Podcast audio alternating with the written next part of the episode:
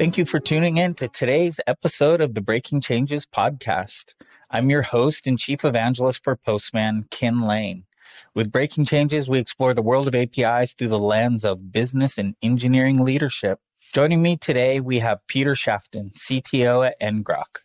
Peter has just joined ngrok, but he shared with me his view of the API economy from his experience leading architecture for Twilio over the last decade. Well, let's uh let's start with the basics. Who are you? What do you do? Yeah. So uh, my name is Peter Shafton. I am currently the CTO of ngrok, but in a previous life, for the last 10 and a half years, I was uh, VP of Architecture and Technology Research at Twilio, uh, which was an API first company as well. What brought you to APIs? What brought you to Twilio? Did you you go there thinking you were going to do APIs or I, I, knew it in a sense. Like I think I've always been a big fan of developer tools, things that enable developers to get their jobs done. From the early days at SGI, where I was basically working on OpenGL, which was the graphics APIs to enable you to do and build interesting things with with graphics, and then later digital media, the video libraries, and things like that. I always loved enabling developers, right? And so one of the things I thought was really slick about Twilio was how easily and quickly you could take that tool set and solve a problem that otherwise would be very challenging for you to solve, right? Like some that seems trivial, like sending a text message, turns out is not that trivial to do reliably. And the same is true for phone calls, right? Like I could probably initiate an outbound phone call that sent you an audio file, but it would be much harder for me to wire that up inbound to something like my web page or some logic. And so I think it's very empowering. Like I like I like building tools. I like doing things that enable me as a developer to do things more easily. So effectively, I'm building tools for myself. I am the audience, um, but it turns out other developers find that useful. Yeah, Twilio really, I mean, it's the, it's kind of the, the pinnacle of, of what we showcase when it comes to making developers' lives easier from what the resource is, SMS, voice, to the onboarding experience to the overall developer experience, it working, it working well, reliably, all those things. So what's the biggest challenge doing APIs for you when during your time at Twilio? What did you see as the, the hardest problems? Yeah, I mean, I think, you know, there's a few problems. One is, is the APIs are sort of forever, right? Like once you put them out there, you don't really know who's built against you more or less, and you can't easily get them to move. So if you made a bad decision, you sort of have to live with it for a long period of time. It's sort of the equivalent of like where you decide to put electrical outlets or, or network wiring in your house. You, you can do it after the fact, but it's pretty painful to go back and change that. And so APIs are the same way. I think that's the hardest part. Like, have I thought of something? You know, did I overpromise? Did I give out something that was too complicated to support? A lot of good examples. Like, as an example, we allowed you to do something called deep paging, at Twilio early on, which basically meant like, hey, here's your result set. And I know you've like a list of all the text messages you've sent in all your time of using Twilio. I'd like to jump into the 10,000th page, right? Sorted by time. That was an API that was really useful to developers, but almost impossible for us to implement internally. And so I think those are the challenges, like where are you're thoughtful about which things are going to bite me.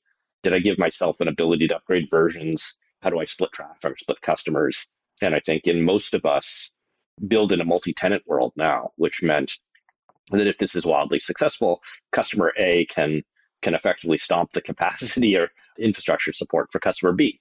And in a perfect world, you wouldn't want to. Those are the biggest challenges for sure scale and permanence.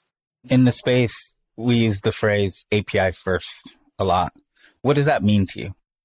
Capability or a feature or something you want to do, there's got to be a way to do it through an API. Like that is how you're thinking about it. If there's a user interface or or another way to achieve the same outcome, you have to make sure that it also can be driven by an API. If you kind of don't think of it that way, then it, you've effectively limited who and what can use your your service and how, right? And so if you can't script it, if you can't control it programmatically, then you very much limited certainly the developer customer base. And I've seen custom, you know, developers do crazy things for products or, or capabilities that didn't have an API, right? You see them scrape web pages, you see them programmatically do HTTP posts because somebody didn't create an API for it. And I had a fun story when I was at a startup, this company called uh, Virage, and we did video image recognition. So we extracted metadata for video. And I had a, an engineer there who had built a piece of software that did speech to text. And it had this crazy interface. I couldn't understand why he had created the crazy API. And I realized he'd ended up wrapping the sample app that had shipped with this company's product. And he didn't realize that he could have just written to their SDK directly. And so effectively the interface that he was writing to was a CLI, was a command line program. And so it gets you to think like people do crazy stuff like to make it work, to make it work together. But if you don't create an API, if that isn't your first thought, then you're just making it really difficult to use what you've got in creative ways. When I first woke up to Twilio, I remember when Jeff first came on the scene and, and was pushing it to developers. I was one of those developers and I was like, all right, this is really speaks to me because it's API first. It's, it's really speaks to my needs. SMS is a large scope thing that I have trouble doing on my own. Like I don't know the telco network. I don't know all of this realm and Jeff's and, and y- y'all are going to figure this out for me. Over the years though, I've really seen Twilio as more of an enabler of much, much more. Like all the API economy level stuff like delivery apps, like it enabled, you know, SMS at that level, that ease enabled so many more other ecosystems. Did you see that early on or was it just pretty hyper focused on, hey, the direct consumers of, of SMS and, and the resources we're making available? No, I mean, I think we saw, we very much saw the the niche we were providing. And, and this was Jeff's vision early on, you know, long before I got there. If you look at his trajectory, he always worked for companies that had a pretty important service component, right? Like when I say work for, Jeff really started little startups, right? His first one was a university lecture note company, right? So at school, they would take lecture notes, right? But the the trick of all these things is how do you communicate with your customer, right? How do you notify them that the notes are ready? How did you communicate? Uh, he did the same thing when he did StubHub, right? It's like how do you how do you tell somebody that somebody wants to buy your ticket? right? Because finding that out a week later when they check their email or whatever is not useful. Like you got to know right now. And they're like, oh, yeah, I'm going to sell the ticket right now. And so he very much saw the need for communication to be part of it and that being a very challenging thing for him and, and why he created Twilio. And I think we early on knew that making that easy enabled a bunch of things. Now, what we didn't have the visibility is to see all of the places where that would happen, right? Like the existence, the creation of Uber which eventually led into DoorDash and a bunch of other things, which obviously for the last two years has been serious for us. And that that shift, the customer experience that it created, would just raise the bar for everybody, right? Like we effectively decimated the taxi industry, right, indirectly. Because in the old days, and I don't know if you're in the Bay Area, when you order a taxi, you call and you say, I want a taxi. And they go, Great, we'll send you a taxi. And an hour later, maybe the taxi shows up, maybe it doesn't. You don't know uh, you call again, you have no visibility into that. And to change that into a model where it's like, no, no, no, like we're going to tell you in the taxi, we're going to tell you who the driver is, we'll let you know, right? That communication part of the business is as important as the actual delivery of the service. And so the same thing is true, like you're tracking your food now, right? When you order it, you know it's coming, you know when they picked it up from the restaurant, you know when the driver's headed to the restaurant. Like now that is the bar for all these other companies, right? For banks and for for every service industry. And so the trick is, well, okay, now that you've raised the bar, what does everybody have to do to get there, right? And the answer is, well, uh, they all got to go write messaging and voice code. Nobody's going to do that, right? And I think you probably went through the whole same phase. Like there was a point in time where web pages were all static, right? And then they started to become dynamic. You're like, ah, like I'll just stay on the page and the data will update dynamically as things are changing. And when we first did that, it was all Ajax code, right? Somebody would figure out how to write Ajax code that worked in every version of every browser and it was crazy, right? And it was a nightmare for a developer. And eventually you started to get jQuery and other libraries that, that made it a lot easier for everybody to kind of have dynamic web pages. But I think for Twilio, it's exactly that. It just raised the bar and enabled this set of capability that everybody expected to have ubiquitously. So I think we saw the possibility. I don't think we we understood how far it went and how many industries would be affected. And I think the funny thing about Twilio is there's still a fraction of the world that's even adopted that, right? You look at how many have not and how many industries have not. Yeah. Yeah. It was interesting to watch telco industry wake up to it. It took a while for them to even see Twilio from the, the old, the old guard telco folks I know at least. They were like, what is this thing? You know, and then they start, well, this thing is interesting. And then it became a little bit more threat level, but it's still, compared to the overall global telco market, like it's you know, I think there's a lot of interesting things there for them, but they're big dinosaurs. So I think it's the same for a lot of the other industries. You know, taxi, I think it took them a while to wake up to Uber a little bit, a little bit faster, I think. But I think that communication piece is, is interesting. So do you think the average enterprise, I mean, everyone's an API company nowadays. It's, it's really gone mainstream. And do you think that that communication factor is really where people should be focusing on? Is that, that making it real time and making it really uh, personal that, on that level? Well, it, I think it's an important part of the business, right? Like it's important. It, it is, you know, it's not the only thing, right? Like as a company, you have to figure out how do I bill efficiently, right? How do I accept a bunch of different payment forms? How do I, you know, have a channel for the customer to communicate with me? But I think our expectations of what a company will do and how it will interact with its customers has changed.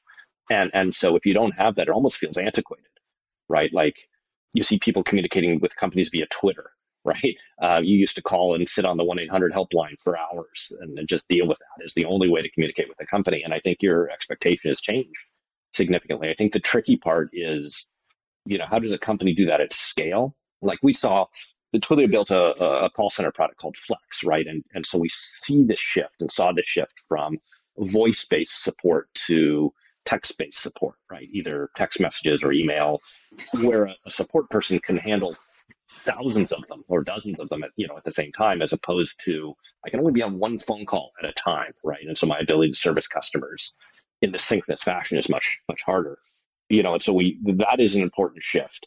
But I think you would you would hit on something that was interesting too. Like for the telcos, introducing APIs after the fact is very challenging, right? Like if your infrastructure was not stood up to support those use cases, it looked a lot like that guy who worked for me, right, wrapping an you know a, a sample app. Um, mm-hmm. like there was no hook, right, to basically go in and get the result back. Like all I could do is whatever came out on standard out and try to parse it in some crazy way. It was us parsing the web page. And so for these guys, like, okay, I'm AT and T, and I want to create an API to allow somebody to make a phone call. Like, like that is not at all how my infrastructure works, right? Mm-hmm. Infrastructure makes phone calls. They, they initiate by somebody in. Like, where would I add that hook?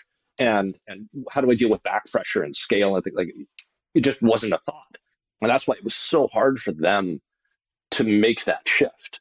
And I've talked to a bunch of other companies that are doing the same thing. Like we built this thing and like you know the way you configure it is through the web page right you come in and and we generate this enormous json blob that is all the parameters we need to pass we pass it all back in one call because we're we have an http post and then we stand up all the structures we need on the server side and now you're like okay like how do i make an api out of that? I don't know. I didn't deconstruct it into its residual parts and you know what can you do and not do? And it turns out that's a really hard thing to do well. I think you really touched on the heart of, for me, like why APIs matter, why being API first and seeing the world in APIs because it's going to allow you to evolve quicker, respond to things. So can you speak to how API first allowed, because Twilio's responded to quite a few things. I mean, there's quite been quite a few acquisitions. You guys got into building some apps. So I'm guessing this was in response to changes or opportunities you saw. And how did being API first allow you guys to respond to those? No, I mean, I think that's a good way to think about it, right? Like there was you know, if you think back, different companies t- tackle APIs in different ways, right? I think Twilio's approach was very Unix-like. When you think about uh, in the early days of Unix, you had tools, and and they had they did a simple action, and they usually had a simple output, but you could pipe them together, right? You they had simple things like tee and and pipe uh, and sort and grep and unique that each each of these tools that kind of did a thing, but you could wire them together and have different outputs, right? Different outcomes. So like using these simple tools. And so Twilio was very much the same thing. Like here's a thing that you can tell it what message to send. You can tell it the body, you can tell it who to talk to, but that's all it does, right? And the same thing is I can initiate a phone call, but at each flow in that in that process, I can tell it a simple thing to do. And with those simple capabilities, it meant that you could build more complex use cases on top of it. And again, this was a thing that was difficult for incumbents to do and as we saw people building call centers or marketing products on top of it, it was pretty easy for us to build a solution that allowed all the flexibility of what was under the covers as a, as a, a product on top. That would have been very hard for somebody else to do because we already had all the building blocks. Like you want to add people to a conference, you want to move them for the conference, you want some participants to be on video and some participants to be on a telephone call. Like we have all that. Like we have all those pieces. And as we looked for acquisitions, we looked for companies that were API first, right? there was no surprise that we acquired SendGrid because they were an API first email company, right? Like it was, it was very easy to see how naturally these two would fit together, right? You want to, you want to call into your call center, but also send emails as a, as a mechanism of getting support. Guess what? SendGrid already does all that. Like the, those wires to connect them to our infrastructure was fairly easy. And Segment the same way, right? A company that is programmatically driven. And so there are a lot of companies that wouldn't have fit well in that culture and wouldn't have fit well in that in that environment. But and, you know, for Twilio, those building blocks made it easy to move. And those acquisitions, I'm assuming, were a lot.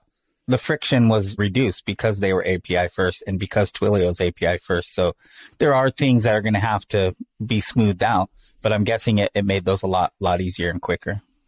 I, I think that it was less friction for our customers, hopefully, although it's not entirely true because of a lot of the internal things. But most of the friction came from us internally, right? Like, okay, we're API first, but like, how did we stand up our APIs inside, right? What did we enable? It's funny, you know, Jeff talks about, you know, being interface driven as a company, right? Like we have APIs for, for our customers and we have APIs between teams, right? If you read his book, um, he, he, sort of talks about this. And the reality was Twilio actually was not built that way internally at first. It was a database centric architecture where all the communication happened in the database one service would write something, another service would pull the database and see the change and act on it, as opposed to as you would think that two services would, would hit each other through REST APIs and initiate the changes. We eventually got there, but that was not where we started. And so it, APIs over time has changed, right? And the API, if you think of the early days, we ran into this a lot. You do a REST operation, right? You, you break your, your logic or your infrastructure up into these models, and these models would each have an interface, right? So you'd say conceptually, there is an element that is a message, right? And if I want to get all the messages, I just hit the list resource and get all of the messages, right? But it means some things you want to do, like show me the messages as they're coming in. You're a company like Uber, and it turns out you're sending 50,000 messages a second, not a thousand messages a second, right? And I can only page through a thousand records at a time.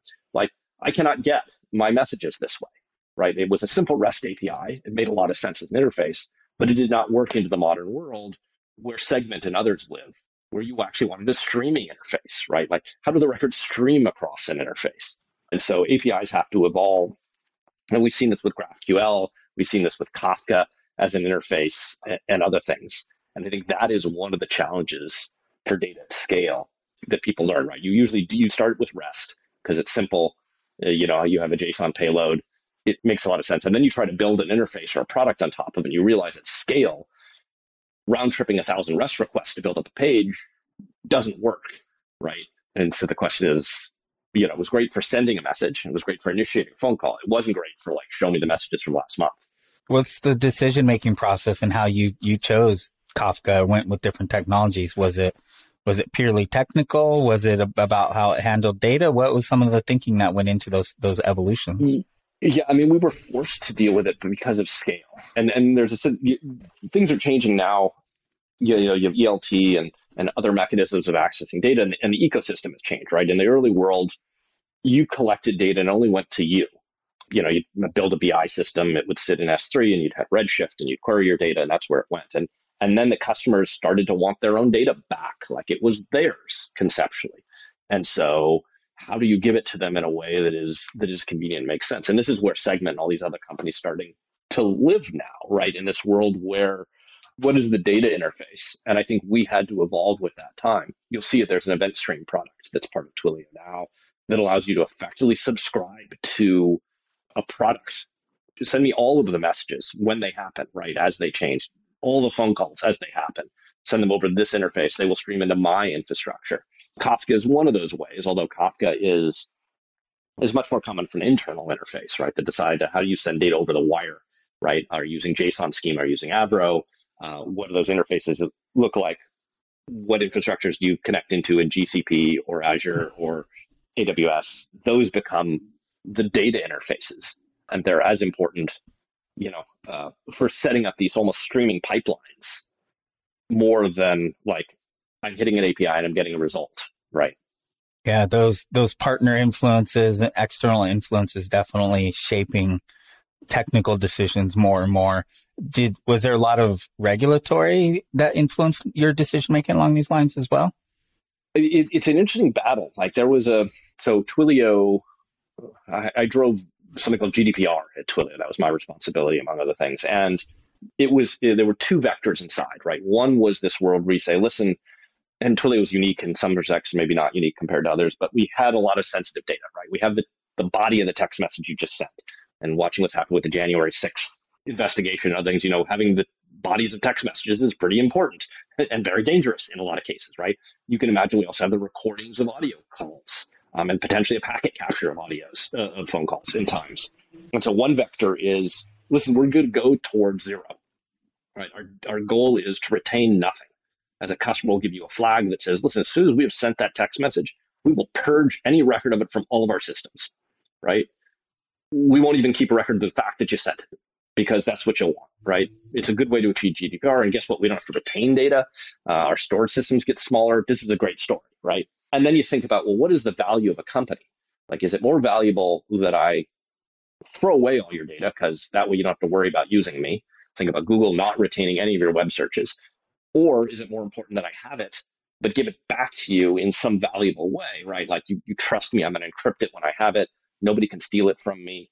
And when you want it back, I'll give it to you in any way you want it, right? You can filter it, you can order it, you can sort it, but you can also tell me to delete swaths of it. We felt like that was a much better story, right? As a company, I would rather be the company that owned all your data and just was great arbiters of it than the company that just purged all your data.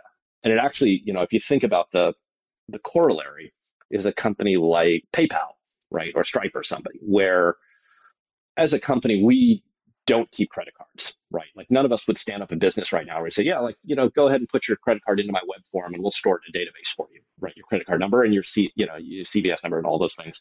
And we'll just use it when you want to make a payment. Like you'd think we were crazy, right? What we do is we hand it all to Stripe or PayPal. You actually interact with them directly. We get this opaque token. We don't even know what the heck it is, but we want to charge, we ask them to charge it on your behalf and they manage it, right? Their problem.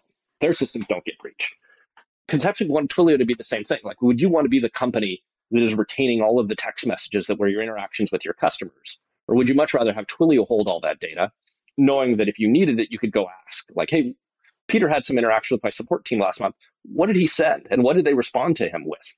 But I don't want to keep that in all my systems because God forbid somebody breaches my system and my database. Now I'm responsible for all this proprietary, this PII data.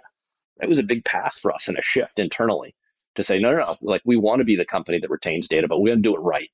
And that was a lot with the thinking around segment, right? Do we want to acquire segment? What do they do? How do we retain and store data? Yeah, that's uh because we need a whole stack of those types of companies to kind of the I don't know, the back end as a service. You know, I need I need my payments, I need my storage, I need my messaging, I need my my core stack, and they've got to be people I trust and and right. that aren't going to screw it up. Yeah, no, it's it's tricky. Like I think you know, it was funny. We were going, we went down the GDPR path. I went had meetings with a bunch of companies, and one of the companies I talked to was Autodesk, right? And so it's funny we get paired together and we have these long conversations. Autodesk has been around for forty some odd years. Yeah. Uh, and they said, well, yeah, we're doing GDPR. You know, what do you guys do? I said, oh, you know, we have this event that comes through. Somebody says, hey, this is my account. I want you to delete it. And so we just walk the database. Like we put an event on Kafka, all the systems listen to the Kafka bus, and then we just purge the data from the database, right? and then in the backups will age out after 30 days and your, your data's gone. Like, poof. I said, well, how are you guys tackling it? They said, well, hmm. they're like, so it turns out like we have about 50 databases. Some of them are fronted by COBOL code. Nobody can read or write anymore. Your email address might be in some of them. We're not sure. You know, if you if you gave it at a conference, you know, one of our marketing guys might have sent it. We may be sending you emails out of one system, you know, or text messages out of another system, or we're not sure. So what we're to do is we're to open a, a, a Zendesk ticket and we'll CC a bunch of engineers and people on it. And everybody's job is to look at those tickets every month and go log on to those databases and purge the records you're supposed to purge. So effectively mechanical Turk. And I said, oh shit, really? they said, we don't have another choice. Like there's no there's no APIs between these. These systems yeah. are totally disconnected. We can't do anything else. When it gives you that shift of like, well, oh God, right? data has become very important in APIs and, and how you handle it, how you control it, how quickly you can ask to delete it, you know, what happens. Yeah. Yeah. It's, uh, I, w- I worked for the Obama administration doing the, he did the open data mandate that all top level cabinet agencies needed to go machine readable by default for any public data. So it's got to be publicly available as JSON and XML. And I'm the guy who went around to different agencies telling them they needed to do this and get ready for the deadline. And people were like, what's JSON? What, what's XML? What do you mean? Like I manage this spreadsheet and it sits on my desktop computer and I email out reports to people and like, how am I supposed to, you know, it's like, so trying to, to migrate these legacy processes and people. And I mean, it just really speaks to the importance of APIs and getting, getting that foundation laid because it's, it's so key to the future and everything now, whether it's business, regulation or anything. So can't agree more. What's the favorite thing you, you did over the last decade at Twilio? I, I have a, a, piece that I really enjoyed working on. It sort of it became and derived into two different things. At, at first, so we used to obviously you can imagine all the, the phone calls that go across Twilio system, and that all used SIP as the protocol. In the early days, we had basically two servers that sat on the edge that communicated with the carrier infrastructure, right? If you needed to debug a phone call, like, hey, what happened? Why did that call not complete? Why did it take so long? You know, why did the carrier hang up on us? Did they hang up on us or was it, you know, the user? We would literally log on to one of those two servers, actually log on to both because you don't know which one it hit, uh, and go find that call, right? So you can imagine that was going to be hard to scale over time. And, and eventually, Twilio's infrastructure became global, and, and a phone call would actually take sometimes up to 11 hops for the SIP stack, right? It would go through a bunch of internal servers. It might go through an edge gateway. It would get rerouted to another region because it turned out the guy on the other end of the call was in Paris. And so I built a system we called Call Meta that basically did a packet capture at the network layer, decoded the SIP protocol, and stored and extracted metadata in, in, a, in a distributed database system. And so the idea was you could effectively ask it about a phone call and say, go find me all the packet captures related to this phone call, cobble them to back together and draw me a ladder graph, right? So I can see mm-hmm. which servers did this go through, what happened, who, who did what, where was latency introduced or not. It turned out you could repurpose that to start to see patterns of like, listen, are we seeing increased latency through a single availability zone, through a single uh, region, one single egress point? Like, is it one of our servers, one of the media servers in a, in a, in a carrier side that's gone bad? Or everything related to a, a region of the country, right? Like, did did somebody sever a, a transatlantic cable, and therefore all the calls related to you know, destination Belgium from from New York are kaput, right? And so that was a lot of fun. Like it was a lot of fun to build a system that that dealt with the protocol, that thought about how am I going to store the data, how am I going to scale it? I can't retain this forever, and and what interface would a support person want or need, um, such that they could go reach out to the carrier and go, hey, listen, we need to escalate. This is the issue. So that was fun. It was a fun system to build and work on uh, over time. Yeah, those are those are those scope of problems. The data. This is what I love. I'm I'm an old database guy since the the 80s. Been doing databases, so I really love the explosion of metadata. But then you touch you touch you kept saying it. See, I want to be able to see, and I really feel like that's the key part of our worlds right now is helping people see this virtual realm, and that's kind of the segment acquisition. I would say to a certain degree is that Yep. Is it makes it makes it viewable, makes it manageable. Like it's so it's these things are such large problems. Any way we can get help to see things and manage them is is valuable. Yeah, and Segment was interesting, and it, it brought in. If you think about Twilio, it has the communication protocol. Like we know when you make the phone call, we know when you send the text messages, but aside from your phone number, we don't know who you are, right? We know nothing about you. You may have spent an hour on the Nike website looking at shoes, and then decided you were going to call support, right? Or we may have initiated a text message out to you to say, listen, here's 20% off this cool new pair of sneakers, right? But for Twilio, I don't know you're you. The only thing I know is that here's a, a string of text I sent to your to a phone number. Whether it's yours or not, I don't know either. Segment brought in the marriage of that other set of data that came from your website and from your CRM system and all those other pieces. And so being able to combine those two is really the value prop in many ways, right? If you think about it as a support person, if when you called in, it pulled up the rest of your record, right? Showed you your purchase history, showed me your interactions and, and your name and email address, right? That that is where the nirvana is, right? the marketing system conceptually the same thing. Yeah. But we always lacked that data and that visibility. Yeah, we had no context. Yeah, it's the it's the context you need to understand what what what's this log file I'm looking at or whatever I'm looking at. It it gives it meaning for sure. That's right. So your transactional company, yeah.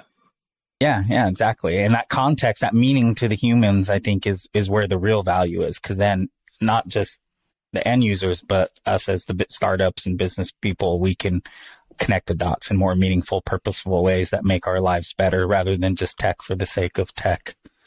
No, absolutely. Um, you moved on. You're at ngrok now. What are you going to yeah. be doing there?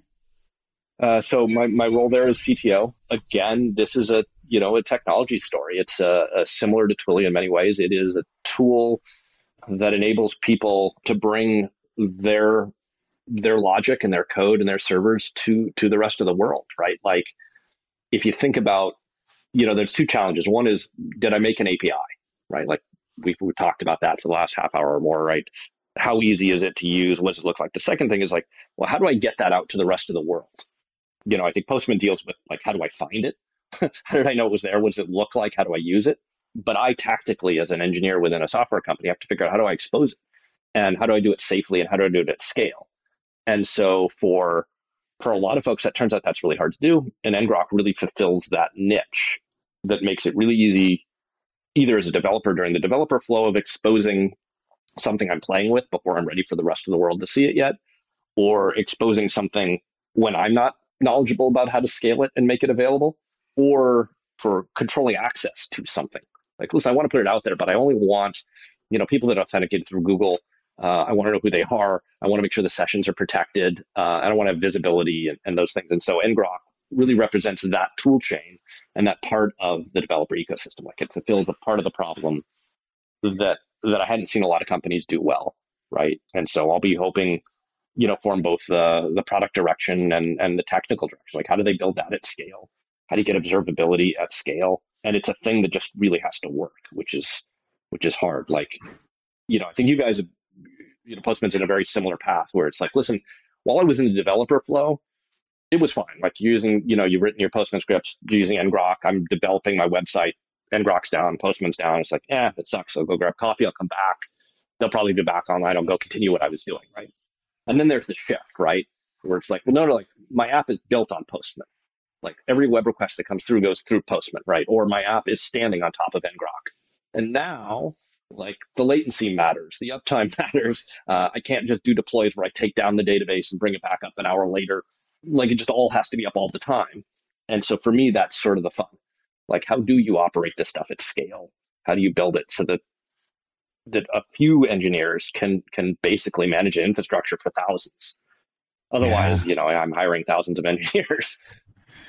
Yeah, do it at scale, but do it with the the reliability, the quality, and and do more with less. Because you said small teams, we've got to we've got to really be as efficient as we can and handle these loads. So, yeah. well, I think I'll I'll hit you up in maybe a year. Come back and talk to me about what it looks like and see uh see what the landscape because I think that's especially with devices and things being connected to the internet. I mean, web and mobile, yeah, I'm I'm excited about, but I think the connecting everyday objects to the internet and doing that in a reliably efficient, logical way, safe, secure, regulatory compliant, all of that, I think is going to be super interesting. And that's what I see ngrok at the center of. So. Yeah, no, I mean, I think we're, we're in very similar journeys, right? I think we, we tackle different parts of the problem, but, but for what effectively is like, Hey, I've got a thing I want the world to see or use. Mm-hmm. And, um, or even a seg- segment of the world, help me do that. Right. Like, I think we have learned over time what is hard about that? Like what's hard about defining an API that's that lives on? What is hard about scaling infrastructure that makes it easy? But not everybody has the luxury, and they're going to want to stand up on stuff. And, and, we've learned the same thing with AWS, right? Like, yeah, I mean, you you've been around long enough. We used to rack servers, right? We used to drag network cables and power and things. Why would I do that again? Like the guys that were great at that were great at that, right? Um, but no startup company could afford those guys, and even if they could, they wouldn't want to hire them. So you pay AWS to do it. You pay them a premium, right? Like I'm renting, you know, a, a, a five thousand dollar box for a thousand dollars a month. paid for the darn thing in half the month, but I pay for it again and again and again over the year. Why would I do that? And the answer is like I don't have to deal with it, and they know what they're doing. Well, and it's this evolution for me. The the enterprise, I mean, and APIs represent this is SOA within the enterprise, very behind the firewall. And then APIs kind of jumped out of the SOA toolbox. Web APIs kind of fueled mobile. We had this public explosion that gave us Twilio and Stripe and others.